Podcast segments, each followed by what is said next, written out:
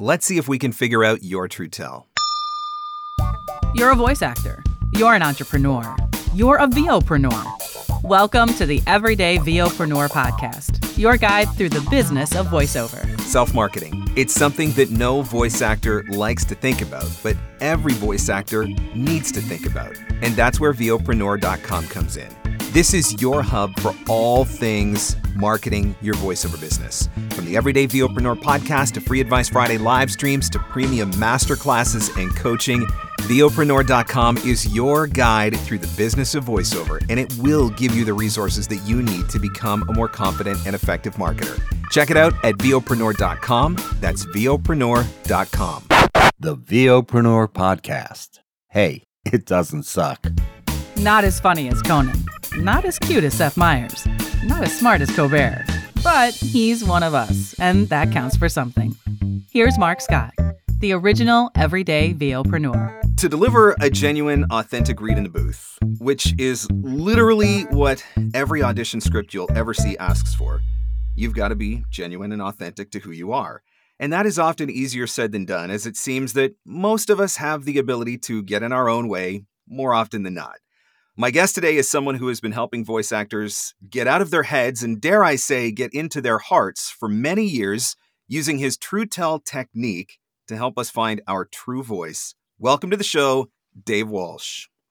That's so lovely. Thank you, I, Marc. I put a little effort into Thank that, you, eh? thank I you, put a little effort into that. dude. And I, you, I, you know, I see, I see it, and you. Every verb was conjugated correctly. Every, every I'm, I'm, I'm assuming everything was spelled Uh, right. I, I make no promises about that, but what I really want to know was did it sound genuine and authentic enough?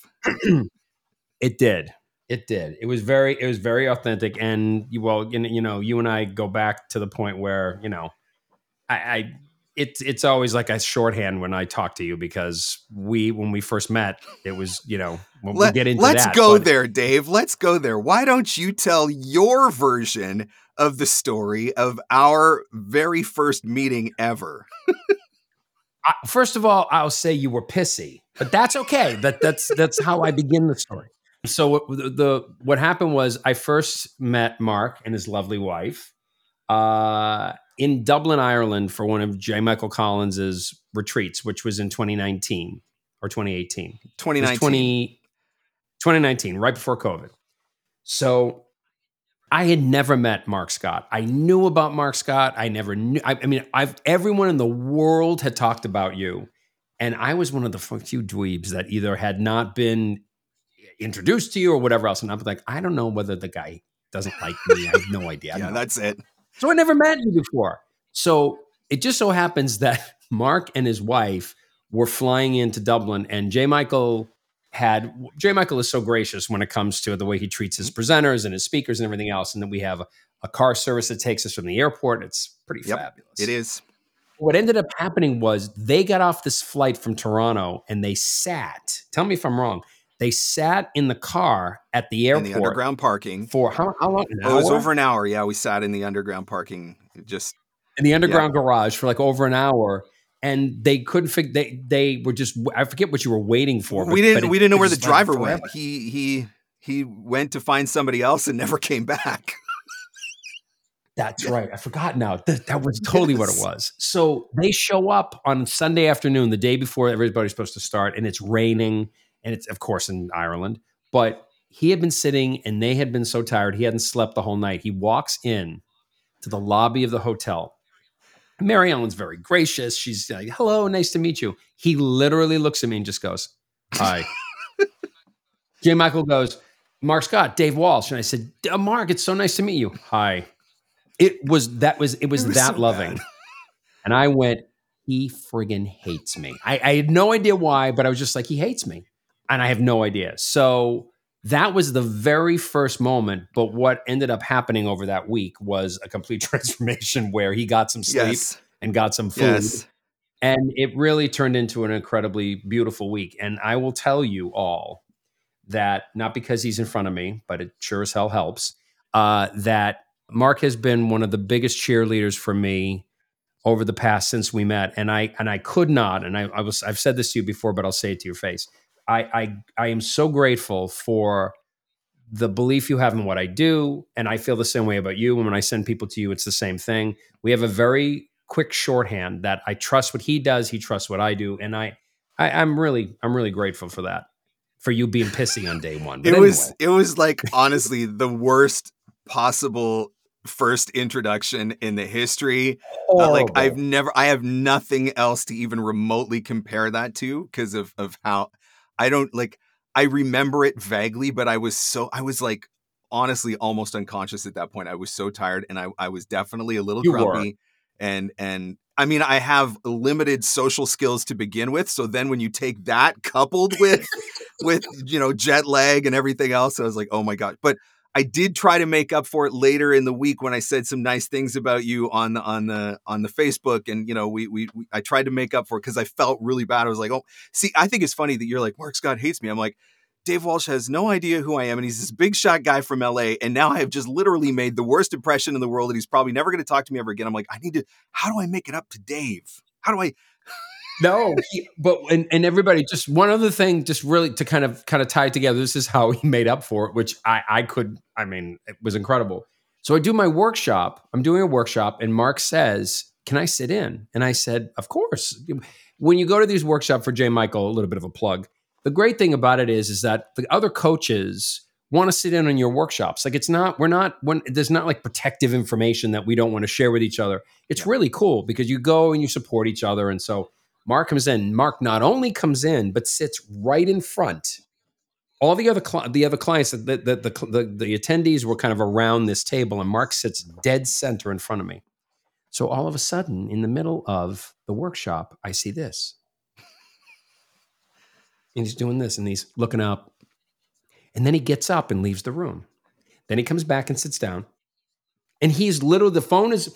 This is happening more than he's actually watching me, and I'm going really? Are you this friggin' bored? I mean, first he ignores me is pissy. Now he comes into the workshop and there's a total 180 again, where now he's becoming completely disconnected. So when it was over, I'm like, how do I broach the conversation? I'll just do it. Um, dude, uh, bored in the workshop? He's like, what?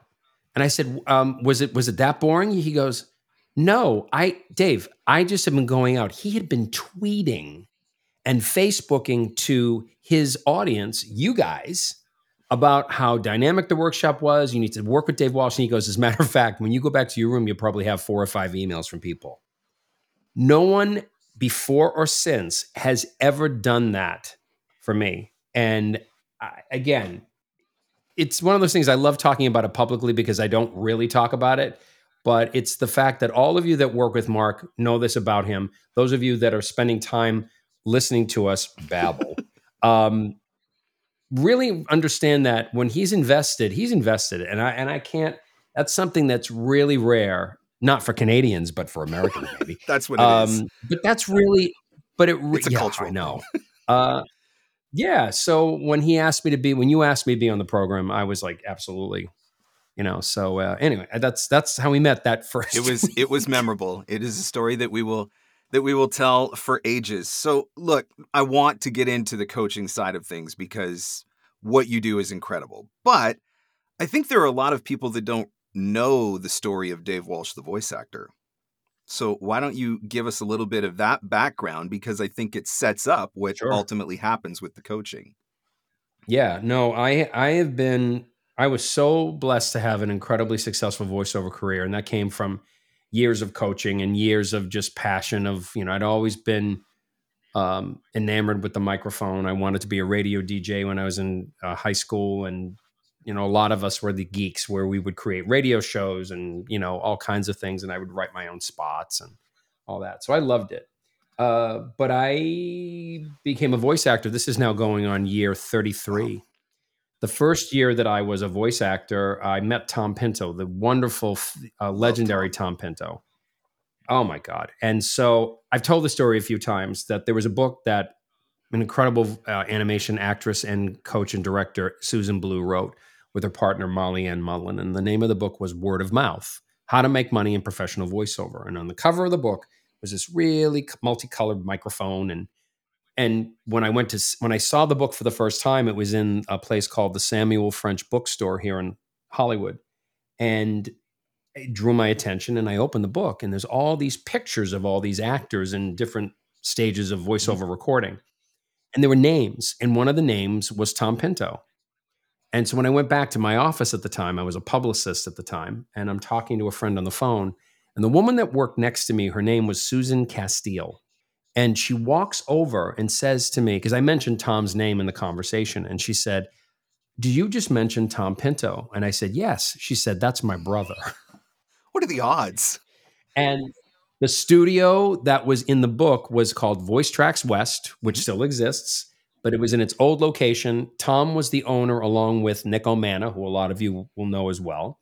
And I met Tom. Susan arranged a meeting, and Tom said, You're 25, you're not married, you have no ties. He said, Why don't you dive in? So Tom and Nick were basically my godfathers. These were the two guys that really got me into the world of voiceover. And so even to this day, when I see Tom and I see Nick, it's just I just have that ultimate Yep. respect for them. But the career I had was really, really varied. I worked in promo and commercial and e-learning and trailer and affiliate. There was just in animation and video games. It was such a varied career. But at the height of it, I lost my voice. It completely one day just started to fade away. It just I couldn't tell why. And it it had created, and I say these things not to be egotistical, a very lucrative career. I mean, very. Um, and so when you're kind of caught in that world of, wow, this is really possible. You're you're able to actually create a career this successful, and all of a sudden it just started to unravel for whatever reason. I couldn't figure out why my voice was weak. I couldn't project it, and I found out I was uh, di- diagnosed with a disorder called spasmodic dysphonia. Some of you may have heard of it. It's it's the medical term for the strangled voice syndrome. So I was told it was a neurological disorder, which it wasn't. And uh, they said the only treatment for this was putting Botox into my vocal cords because they believed, because my cords were spasming, that if you put Botox in the cords, like if you put it into the Yeah. forehead, your Right. muscles freeze, which gives a nice smooth texture, but also to your cords. Any of you that know the physiology of vocal cords, that they move like this, right? So if you put if you put Botox in them, they stop moving, which means you're mute. You can't speak. That doesn't exactly bode well it's not exactly the diagnosis and, and treatment that we're looking for here. We don't Yeah. like that. No. So I said, uh, I'm not doing that. Uh, and found the only doctor in the world that didn't treat this with Botox. He was based here in West Los Angeles. And his belief was that we all have what's called a vocal identity, that we walk around as an entrepreneur, as a father, a husband, a CEO. It doesn't matter what part, what aspect of life we're talking about, but we use, we chameleonize our voices based on those relationships. My problem, he said, was that I had wanted, I was classically trained as an actor, but started putting voices or sounds on top of the Okay. training to be more competitive, to have more of a rasp in the voice. And it worked and it made me a lot of money until all of a sudden the cords couldn't sustain that inauthenticity and they strangled. So it was relearning basically how to speak. I was put into groups with a lot of people that had the same disorder. And I realized that when they spoke, they were speaking from a place, and, and these people also, by the way, weren't all actors. They were people from every different walk of life. So I realized wait a minute, when you're speaking authentically, it feels effortless. This whole thing was about learning how to speak from your natural voice. At the same time, really quickly, to make ends meet and to get myself out of this depression, which actually was life threatening. I mean, it, it was I mean, really that's your livelihood falling Where apart. Right? was- That's going to scare the crap out of anyone. Dude not only that but it was Yeah. my identity i identified my success by Yep. my voice and if i lost my voice then who the hell am i you know i used to walk around with a wipe off board i used to go to stores and use the wipe off board when i was in train i was in therapy with the um, speech pathologist and that's the way i would communicate i mean my career went literally down to a like it Yep. just went down to this you know funnel to this small and so I started to coach actors to kind of get myself out of the rut. And what I started to do was to teach them how to speak authentically. And when I started doing that, where they weren't using inauthenticity, they started booking more. And they started booking more and more. And people would come back to me and say, This is so effortless. I can't believe I never knew how to do this. You know, because again, and I've said this countless times, we are in an audio centric business. And when you're using this as the, the, the pulpit of Right. approval, yeah, that's a lot because you're going to do what you can to jump over in over hoops, over as much as you can to prove to someone that you're worthy of a job, you're worthy of telling a story, and that's where you get into trouble. You know, so again, all of this work that I do comes from the core, it comes from the soul. How does it feel to tell a story authentically? It'll sound that way. How does it feel to tell a story inauthentically, which is out of true tell? It'll feel that way. Your voice is the basically the mirror of your soul. It will tell us everything we need to know. So that's kind of the basis of how this all got started. The holiday season is quickly approaching, and it is a time of year when voice actors can find a lot of new opportunities as companies start creating commercial content for holiday sales, as they're updating their phone systems to reflect holiday hours, as they're creating social media and video content surrounding the holidays and all the different things that their product or their service or their brand may be offering. That means voiceover opportunity. I want to teach you how to cash in on the holidays with all kinds of fun, unique, and interesting ways that you can market your voiceover business this holiday season. Check out the new class that I am offering, Cash In on the Holidays. You can find the details on it and get signed up at VOpreneur.com, and you are going to walk away with plenty of practical strategies and tons of creative ideas for how you can market yourself and your voiceover business this holiday season. Look for the class Cash In on the Holidays, available now at VOpreneur.com. That's VOpreneur.com. Now, back to our show. We got to go into the true tell, and you have to tell the truth here because it is the true tell. Why, why, why do you make Mhm. everybody cry, Dave? you had to know this question was coming. It's so funny. I, I actually went into one of my Facebook groups and I said, I'm going to have Dave Walsh on the show. Anybody have any questions they want to ask him? And everybody was like, Why do we always cry? Why do we always cry? One of them said, I went and saw Dave at, at a JMC Euro retreat and I actually brought a box of tissues with me to the session because I knew it was like pre-planning for it. So so why why do we all cry, Dave? because wow, I don't think I've ever answered the question like this before. Because when you're tapping into the things that make you think, to feel, to be authentic, they're pretty raw. And when a lot of times when we're behind the microphone, we don't realize that that is, again, it's voice acting, it's not Yep. voice speaking. So it's getting to those places where from your gut, from your core, you tell stories. When you tell them from those places of pleasure and pain, both, it's overwhelming sometimes. And I think, you know, I, I just, I became known. I think J. Michael co- coined it the crying coach. I think that that was what, although he actually said to me at VO Atlanta this year, you know, you're like the Mr. Rogers of voiceover. That's not I mean, that's not so bad. Everybody loves Mr. Rogers, no, right? no, it's not. Du- Dude, trust trust me. I am very happy to, to to take on that moniker. I really, I really am. Um, because for me, I don't know how else to be. I really don't. I don't know how else to to come from that place where I'd gone to such a place of pain myself. All kidding aside, that it really was almost life ending for me. And so, what I feel like I do now is to help people find that place of standing in front of the microphone, feeling like it was a worth the time was well spent telling the story, whether it's e-learning or corporate narration or commercial or promo or trailer or whatever it is, that there's an effortless connection, a purpose to behind what you say versus I got a script from my manager, my agent, my pay to play, and I have to book a job. No. because in real life, you're not just doing that. You're not just having conversations haphazardly. Right.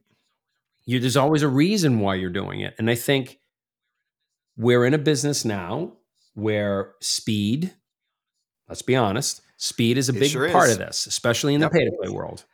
Even Right. from my agents And now, so- I- the early bird gets the worm. Like they're PSing their auditions, like the early bird gets the worm. Like so, even they're trying to get us to to hurry up now.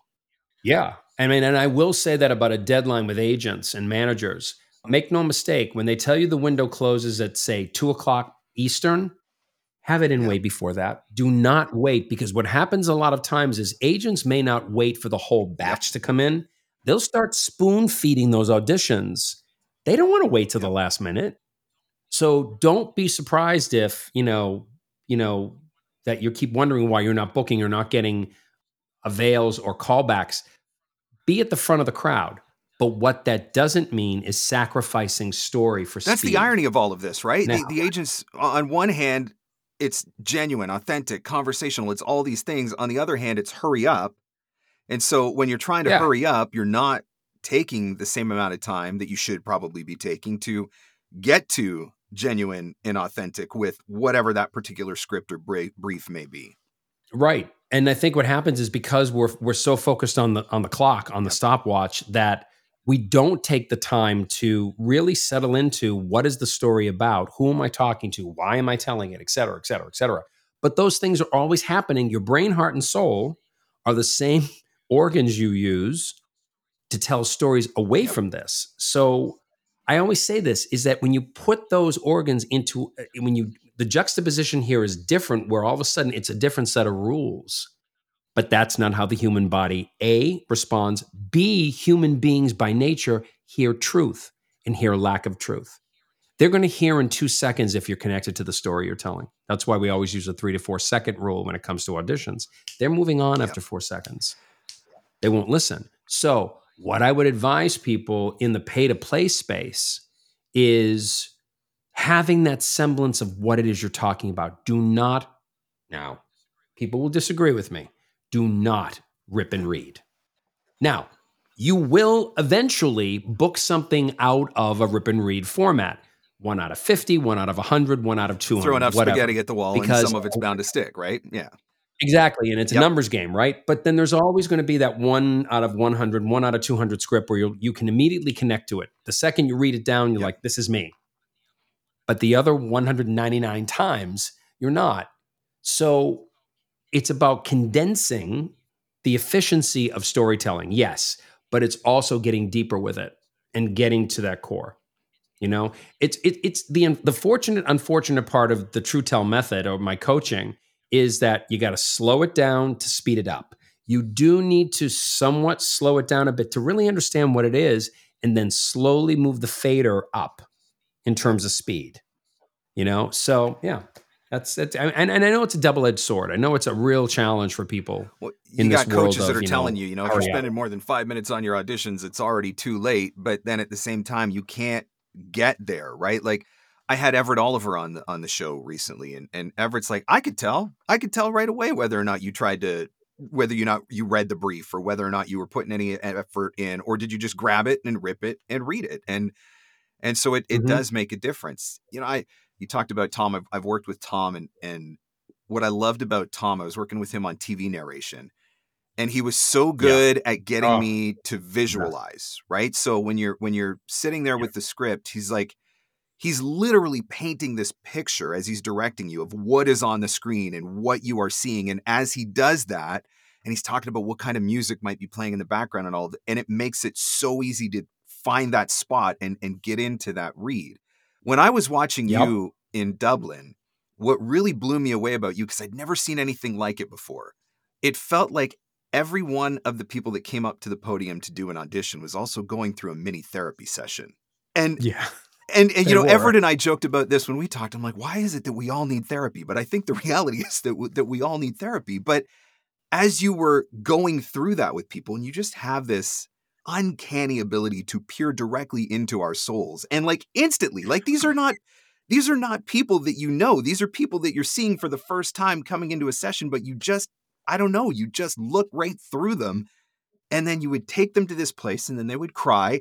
And then the difference between the first read and the second read over the span of five minutes was like completely night and day.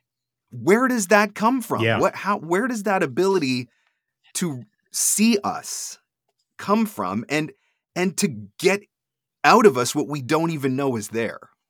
I think, wow. Um, I think it's a combination of a lot of things. I think part of it is I come from a family of teachers, and I my dad was an elementary school principal and a teacher before that for over thirty, to almost forty years.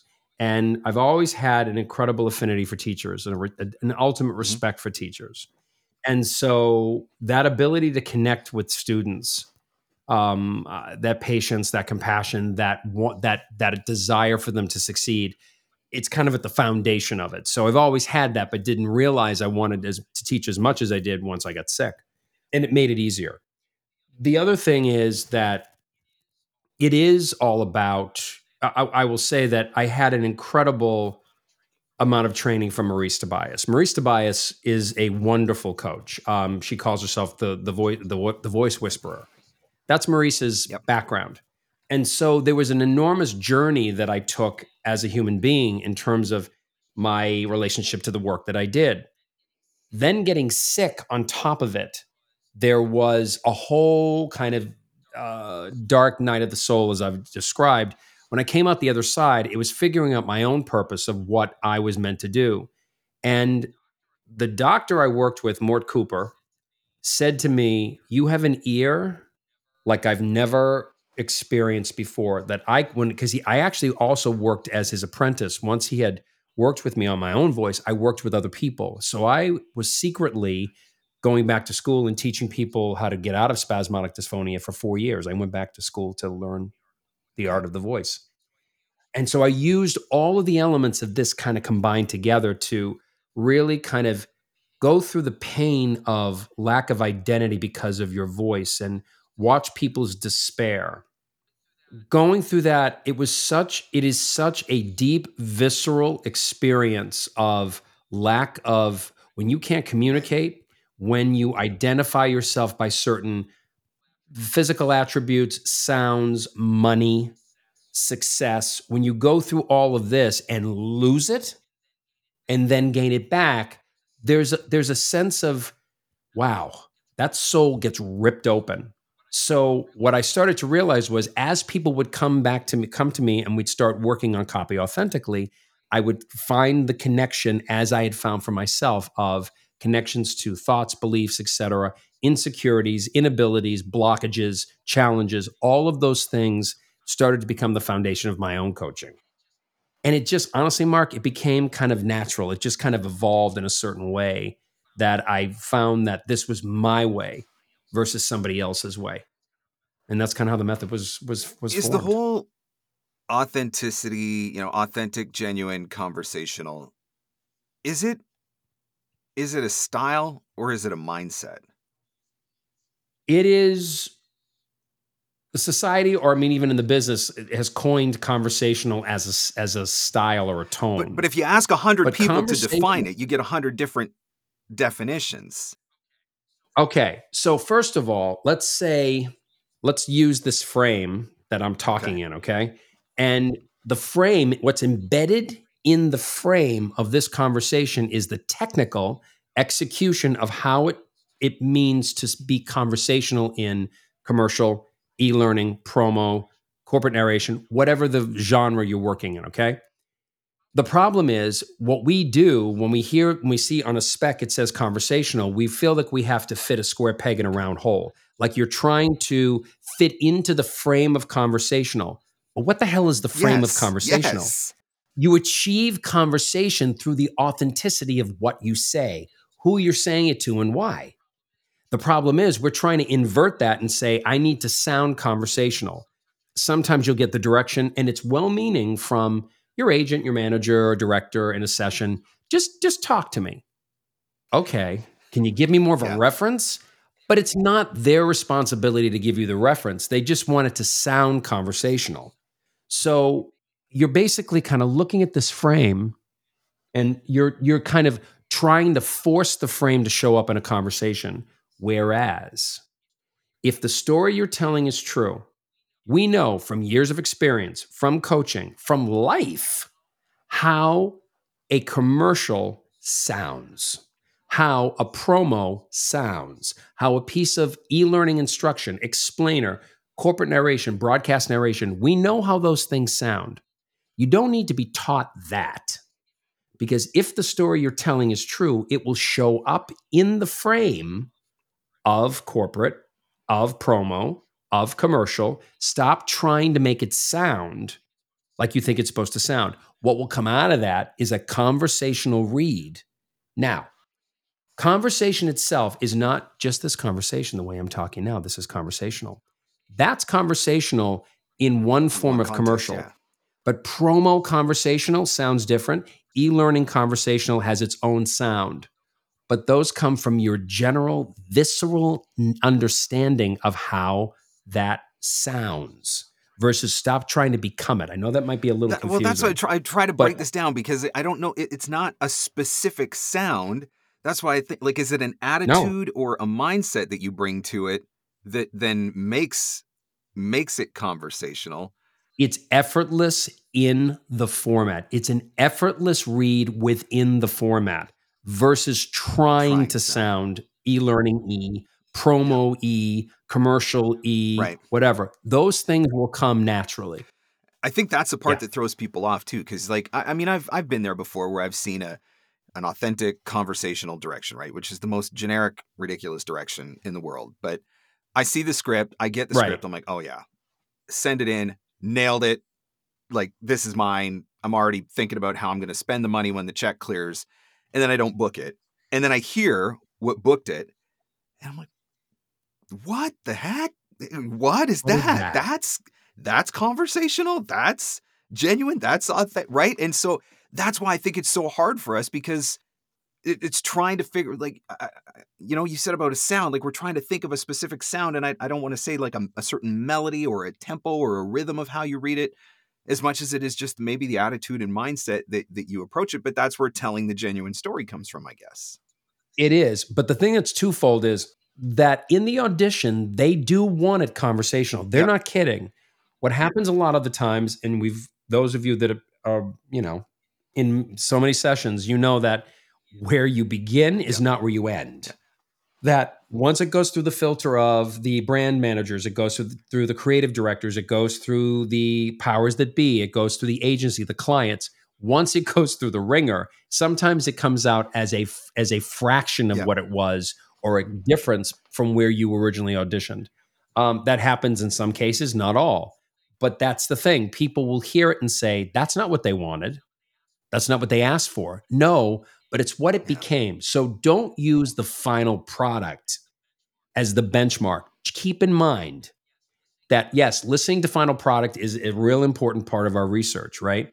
But again, keep in mind that coming to the story effortlessly, connectedly, that's really the big word is connection, not conversation case in point about the word conversational. I did a workshop at ABC a number of years ago, and the great Townsend Coleman, um, Townie agreed to be my guinea pig, one of the guinea pigs.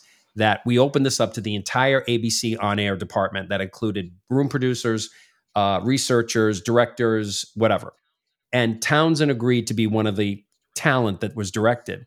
And someone in the room, you brought up the word conversational and said, I said to Townie, what does the word conversational mean to you? And Townie looked right back at me and said, absolutely nothing. yeah And the room did exactly that. They all went, and I said, because we don't know in what what re- what you're referring to as conversational. Again, there's promo, conversational, commercial, etc. But when Townsend said that, I went, okay, we're we're all on the same page. That they think there's one standard definition of conversational, but there isn't. And that is therein lies the Yeah. challenge. So why do you think that authentic, genuine, right? These are these words appear in every script. Why is it hammered so much? Is it because we're not delivering it? No, I don't think it's because they're not hearing it. I think it's because it's kind of the state of the culture. I think it's kind of what they want the world to appear to be. They want an appearance of normalcy, they want an appearance of effortless. Of course, it's also in terms of demographics. They want reads to now be a TikTok read. They want things to sound more of a TikTok nature, of a non-binary nature, of a gender fluidity. I mean, there's there is a there is a um, an expanding of the idea of storytelling in terms of so many different voices, so many different cultures, so many different identities that telling that inauthentically this is kind of counterintuitive. It just doesn't it doesn't work. Right? So the word conversational, yes, it's overused. I would I would suggest to everybody expect the word to be a given. Yes, That's a yeah. Even if they say masculine, hypermasculine, you know, you know, ultra feminine, BFF, authoritative, conversational is in, it's embedded in the direction. That's my two cents. Dave Walsh is sitting on our shoulder. We're we're we're in the booth. We've got this commercial copy that's asking for the authentic, genuine conversational read, and you're you're sitting here on our shoulder in the booth. What are a couple of things that you're going to whisper in our ear to try to help us to get there? Stop overthinking. Number It one. really that is truly an epidemic in this industry. we're so good at it. Stop overthinking. Totally. It's it's really before you even walk in front of the microphone, it's really understanding what you're talking about. Having done your research, even if it's only a couple of seconds, flipping on Google on your phone, whatever it is, find, even if you only have a minute, find some touchstone that when you hit the microphone, there's a sense of a sense of understanding because I think if you don't do that, that's such a disservice and a disrespect to the client, to the copy, the writer, you. It's a, you doing yourself a disservice by not knowing. There is no, and I, I know we could say this till the cows come home. There is no not knowing anymore. There just there just isn't. There's too much information available.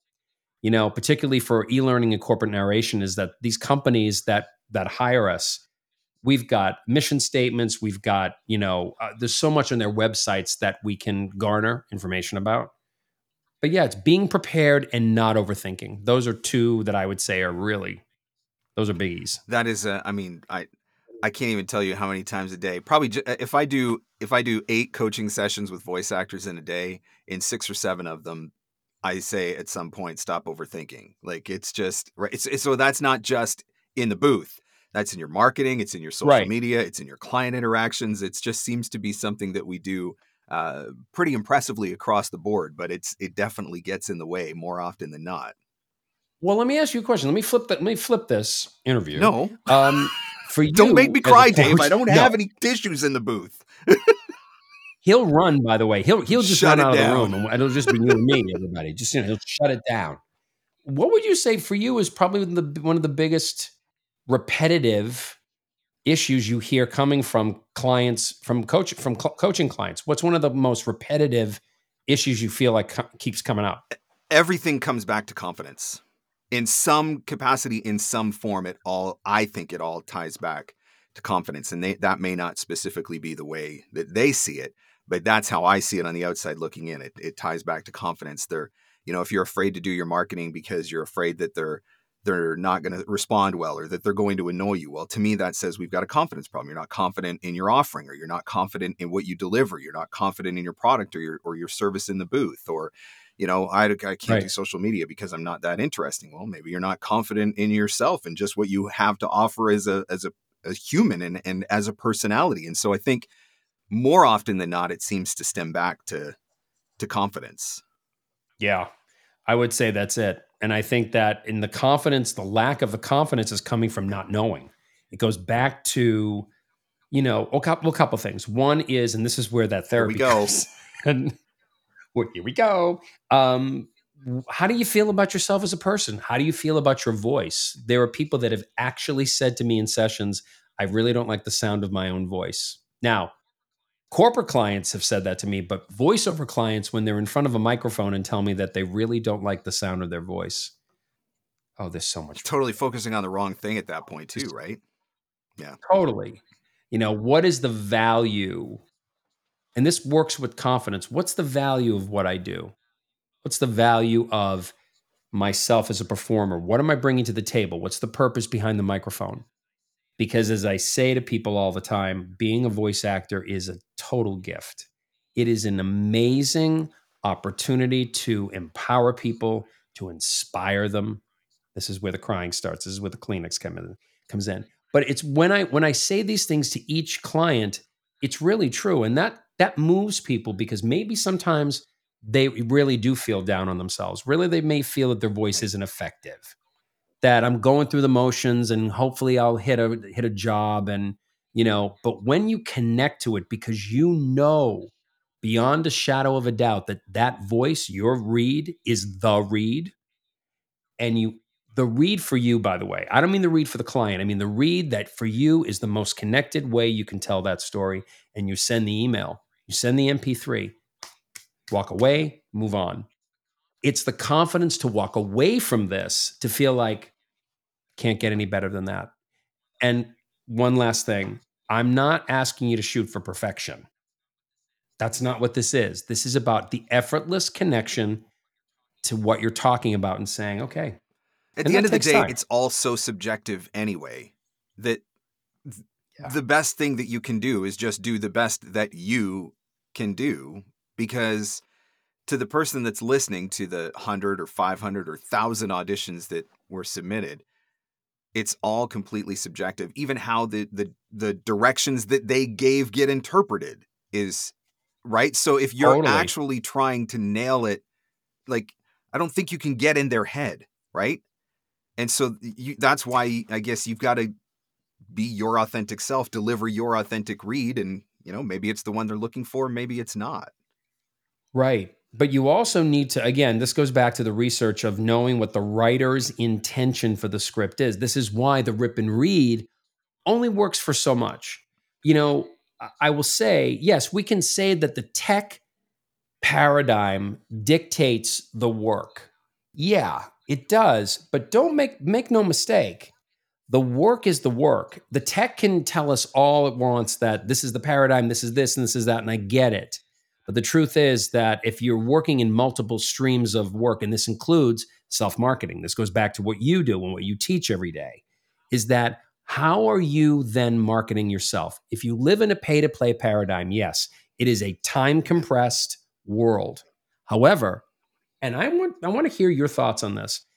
I am seeing more and more people gravitating towards self marketing Mhm. than ever because the world of pay to play is saturated. and it's frustrating It is so and frustrating and so top heavy. That doesn't mean it's not an effective platform. It is, but it's the fact that so many are on the pay to play platforms that self marketing people. I am, and by the way, I direct people to you all the time because I keep saying it is now an entrepreneurial world and an agency represented world. These two worlds have to exist together for success. They just have to. So, I mean, from your perspective, do you find, do you see more people coming to you for marketing? Do you feel there's an uptick because of the frustration of pay to play? Oh, Hundred percent. I mean, but that, that's why I stopped using pay to plays as many years ago as I did. I mean, I saw that transition happening. I probably haven't had an online casting membership in six or seven years, maybe at this point, because I saw the transition happening then. And uh, you know, I, Yeah. I think we went through a massive uptick in 2020 when the whole world was at home and everybody thought they were going to be a voice actor, and they all signed up for pay to plays because it was really easy. And then you know, Yeah. a bunch of them didn't last past the first few months and and you know things kind of settled down in in 21 again a little bit and and but now we're we're getting back there again and so I, I definitely think that that's that's a big part of it is just the the frustration and and you know you can find work there can you find a sustainable family income there not for most Yeah, and I think that's again this goes this goes back to looking at your career. You know, I always say look at it as an umbrella. I say look at it as a vista, like looking down over your career and all the elements that are that are there. Your pay to play side, your your self marketing side, your agency or managerial representatives if you have them. You know, all of the elements that are available to you or that you use.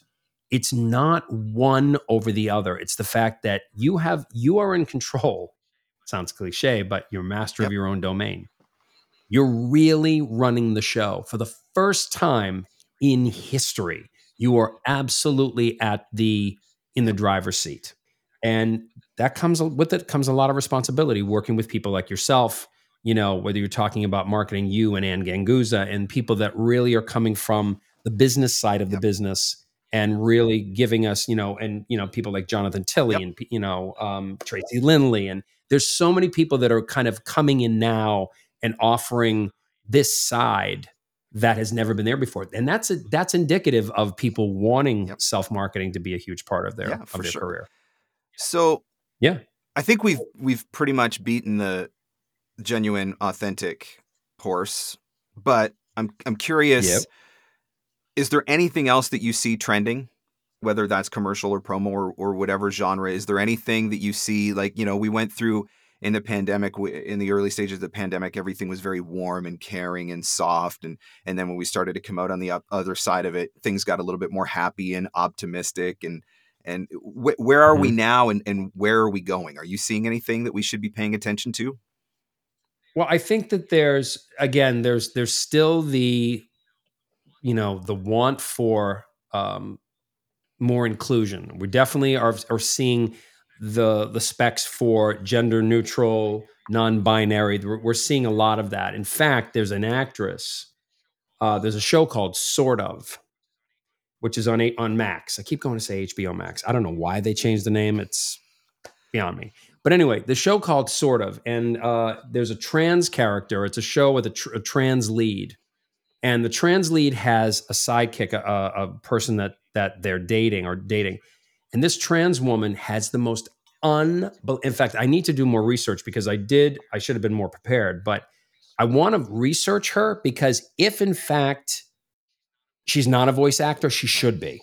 There is such an amazing authenticity to that to that person's delivery that I, I find myself excited. Like I was really excited to research her because she needs to be part of this of this side of the business.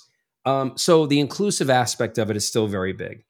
Um, when it comes to promo, uh, more and more once the strike ends, uh, there's such a, a conversation about um, episodics for streaming platforms that's becoming much more prevalent.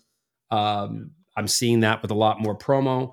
Uh, for the networks, the broadcast networks are being basically it's down to tags. I mean, it's down to really, particularly with CBS. CBS is really down to a lot of tags. ABC, some of their spots have no voiceover on them at all. So promo is going through a metamorphosis where it's trying to kind of figure out where it's going. Uh, there's been talk of Disney spinning off yep. ABC, believe yep, it or not. That. What does that say about even the broadcast network's futures? What the networks are doing now, CBS is doing this right now, where they're taking all a lot of their product from uh, from Paramount Plus from Paramount Network, and they're repurposing it on CBS.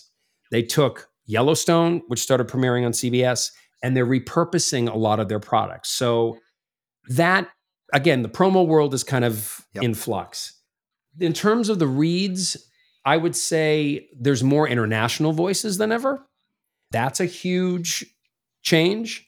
I'm finding a lot of the middle aged white guys that found themselves somewhat less employed near the middle of the end of the pandemic working again. That there is, and it's not about it being a white read or white male read. It's about the fact that the it's the, the industry seems to be balancing itself out somewhat now. That it's not so top heavy, it's not so yep. ethnic. It's finding its way to find some kind of an equilibrium. So I think there's more opportunity for people that have kind of held a lot of those traditional positions but I think, again, I even say to those clients, come from a place of authenticity. Stop trying to make it what you think they yeah. want because you have a basso profundo voice, a lower baritone voice, or a, you know, even for, for the women, the, the, the sense of self, that, that kind of real, authentic confidence, that's going to cut through. Yeah. I uh, just before this interview, I was reading over specs from a, a client for a job, and they said we want it to sound um, very i think the, they use the word cinematic and and kind of trailerish and they said you know like a superhero trailer. So i'm like okay. So I, I go onto youtube and i do a search for marvel trailers and i watch like 15 marvel trailers and not a single one of them had a narration in it. I was like well how the heck? What does a superhero trailer sound like? It sounds like it doesn't have a voiceover. That's what it sounds like but right. so yeah you're right there's definitely some some shifts that are taking place in in some of those genres but you know i got to ask the question because i've been asking everybody the question to get their take synthetic voices. Yeah. Are you are you worried? Uh. do you think it's going to be a factor not in the genres that you are are involved in? What, what are your thoughts? Well i already have a client who was advised that her voice was being replaced by what they called what they called experts. I don't know what that means. but that the client is also considering replacing the voice completely with AI. This is the first time I've actually heard a client had the word, the letters AI in the conversation, saying you're being replaced by potentially by potentially by AI. I say this to everyone. Beat AI at its own game. Now, the thing about AI, as some of you may know, because of reports you've watched, there was a story on 60 Minutes that was terrifying a couple of weeks ago about, about AI, and a recent episode of Bill Maher where they were talking about it as well. Um, AI doesn't know the context in which nouns and verbs are used. So there's a there's a lilt in the read. It doesn't make sense. You can tell an AI voice yep. so many times, but it is getting better. The most important thing and that we all can do two things. One is being vocal. Contact Tim Friedlander, Carin Gilfry, the the the, the gang yep. at Nava are doing amazing things. You know, uh, Zeke Alton and Cissy Jones and Linsay Rousseau, those guys are they're breaking their heads for us. And we need to really support them. SAG-AFTRA is doing it as well, but SAG-AFTRA is really taking its direction from NAVA. I mean, it's pretty incredible what Tim and the, and yep. the crew have done. The second thing, more importantly, directly, is double down on story. Let's go back to compressing your reads. In the end, what's going to happen is the people with the weakest storytelling are going to be the ones that literally get thrown off the ship first. We've already seen the attack at the IVR level. It's getting attacked at um, the at the explainer level. I mean, it's it's finding its way. I think yes. Is it going to change the world? Absolutely. There are parts of this that are terrifying. However, we have an opportunity to be that much better at what we do because in the end, I say to people, be the cockroach of voiceover. There's going to be a nuclear holocaust. What an interesting way to put it, but I totally get the point, right? Be the cockroach yes. of voiceover. I haven't heard that one before. The story. I know it's. I, this is why I don't you get should, invited. You should trademark that. You could build a whole brand around I that. I should, man. The cockroach totally. of voiceover with cockroach Dave Walsh voiceover. coming to VO Atlanta 2024. totally. And, and it's I. You got me thinking. Actually, man, I, I already have my my my my my things in place, but yeah, man, it's it's being it is being the best storyteller you possibly can yeah. be in whatever format we're talking about. I'm talking about across the board. That is what's the most important. The thing, irony is I not think. lost on me that every single direction, every single spec of every single voiceover calls for genuine and authentic. And some of these companies are simultaneously thinking about synthetic voices, and and yeah. one of these things is not like the other. Something something doesn't fit there, but no, it, it, it doesn't. And I think what's what's also true is that I'm finding from the research I'm doing because I, I I can't possibly to get in the brain of Tim Friedlander. I don't know how he does what he does because he knows so much about this that he spouts off that I my head's going to explode. It's it's there's yep. that much. But the thing that I do understand from what uh, the research that these this gang is doing is that the tech industry itself is taking direction from us they don't know how to value it. They don't know how to yep. price it. This is a complete unknown to them. And they're asking, well, I don't say they're asking. They're listening. If, if, we're offering, they're, they're listening. Yeah. Yep. They're listening. And so this is why I say our voices are so important right now. So I really implore people, please do not stick your head in the sand on this one. Because that's the one thing I've been saying all along, right? Is is if we stick our head in the sand, then this whole thing evolves without our input and and that is not a place where I want to be. I would rather be a part of the conversation while it is being shaped and we're we're figuring some of this stuff out. And and I'm I am grateful to have a, an organization like Nava who is speaking so strongly and so loudly and so intelligently right now too. Right? They're not just out there. It's not a oh, pitchfork totally. mob that's coming after it. It's let's participate in the conversation in a, in a productive way. And I, I think that's going to have a big impact. I think so too. I really, I really do. So absolutely, I have said this about you before, and I don't say this about too many coaches. I have said this about you before that I think that every voice actor should do at least one session with Dave Walsh because I think that we all need to we all need to have you peer into our soul and and help us figure out what's going on there so that we can get that out of the way, start delivering better reads. Uh, let's talk a little bit about if somebody wants to to coach with you. Uh, what does that process look like? How do we uh, how do they make that happen? It's um, it's easy. The best thing you can do is to reach out to me through my website, which is Walsh W A L S H voiceovercoaching.com.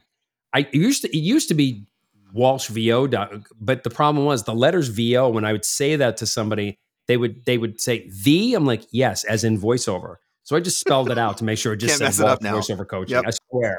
Uh, and then my email is Dave at WalshVoiceoverCoaching.com.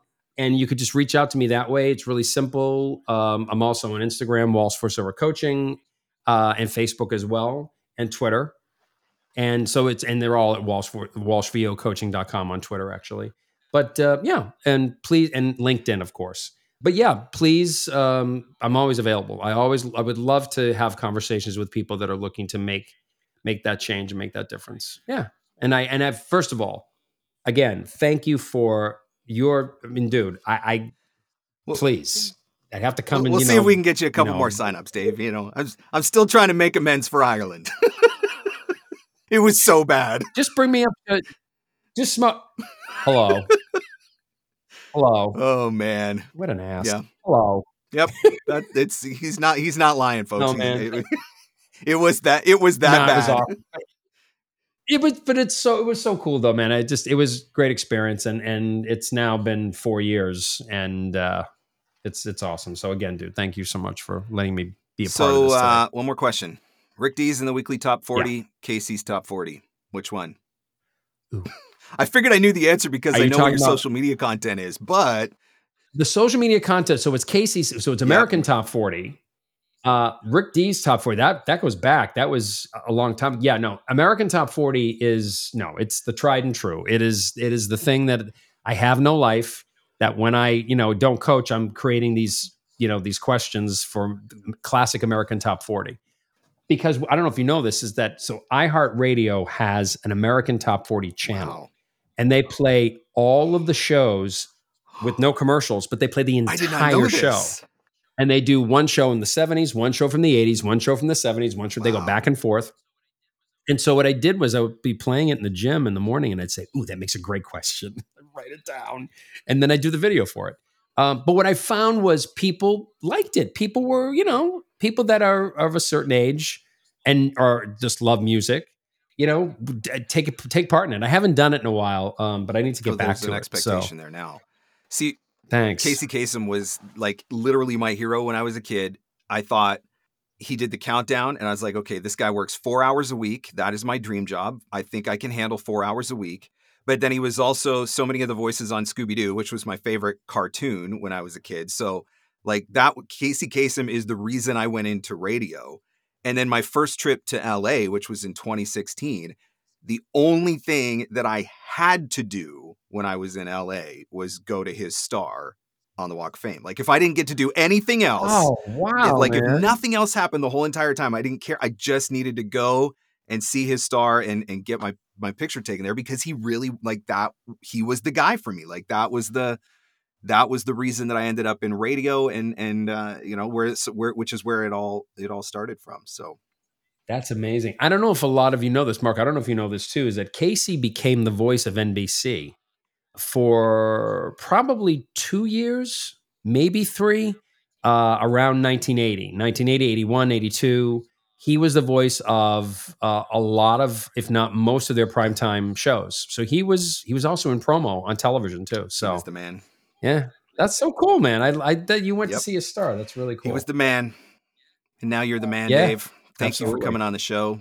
Thank you for sharing. buddy my my pleasure i just uh, again i thank you for all this and and and one of the things i also want to kind of also mention because i know it's coming up is you- the tw- the the 12 Twelve voiceover Days gifts of, of, Christmas.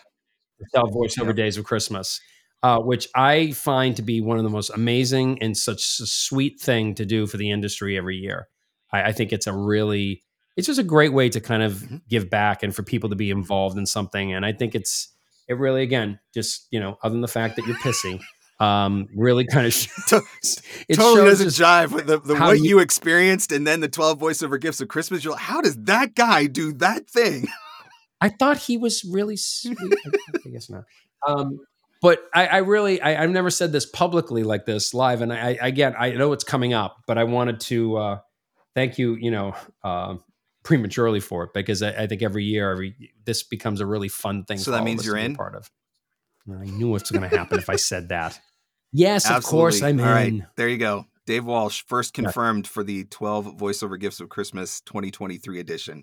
Dave, thank you so much for your Yeah. for your time, for your wisdom, for sharing with us, and and for the heart that you have for the voice actor, and, and really truly helping us to to find our TrueTell, even if even if you do make everybody cry. We we still we still love you and appreciate course. you. Thank you. And so does my Kleenex investment. Thank you. Thank you so much for that. Thanks, everybody. Thanks, Marc. Dave is a guy that I have so much respect for because he is so insightful, but he is also one of the most genuine guys. He just cares. He cares about every single voice actor that he works with, he cares about the industry, and he cares about helping us to get better, even if that means helping us work through some things and maybe making us cry a little bit in order to be able to get there.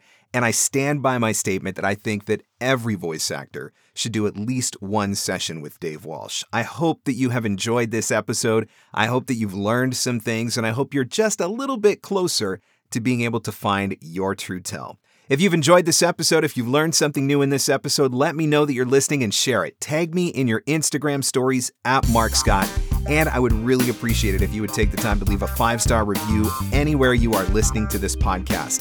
Thank you so much for listening, and I'll catch you on the next one. The Everyday VOpreneur Podcast. Available everywhere fine podcasts are given away for free. Mostly, we think. You have a great website, right? Well, make sure you host it at some place that doesn't suck. Hey, it's Brad Newman, fellow VO Pro for 28 years and owner of UpperLevelHosting.com. People ask why us, and that's simple. We make it easy, respect your time, save you money, and just make all the magic happen. You don't need to know all the tech stuff when it comes to hosting your website. We got you. Ask around tens of thousands of client interactions later, and six years of amazing customer service, and not a single negative complaint, ever. UpperLevelHosting.com. and see. And that's a wrap. Thanks for hanging in. Thanks for hanging out. Want more VOpreneur goodness? Jump online at VOpreneur.com.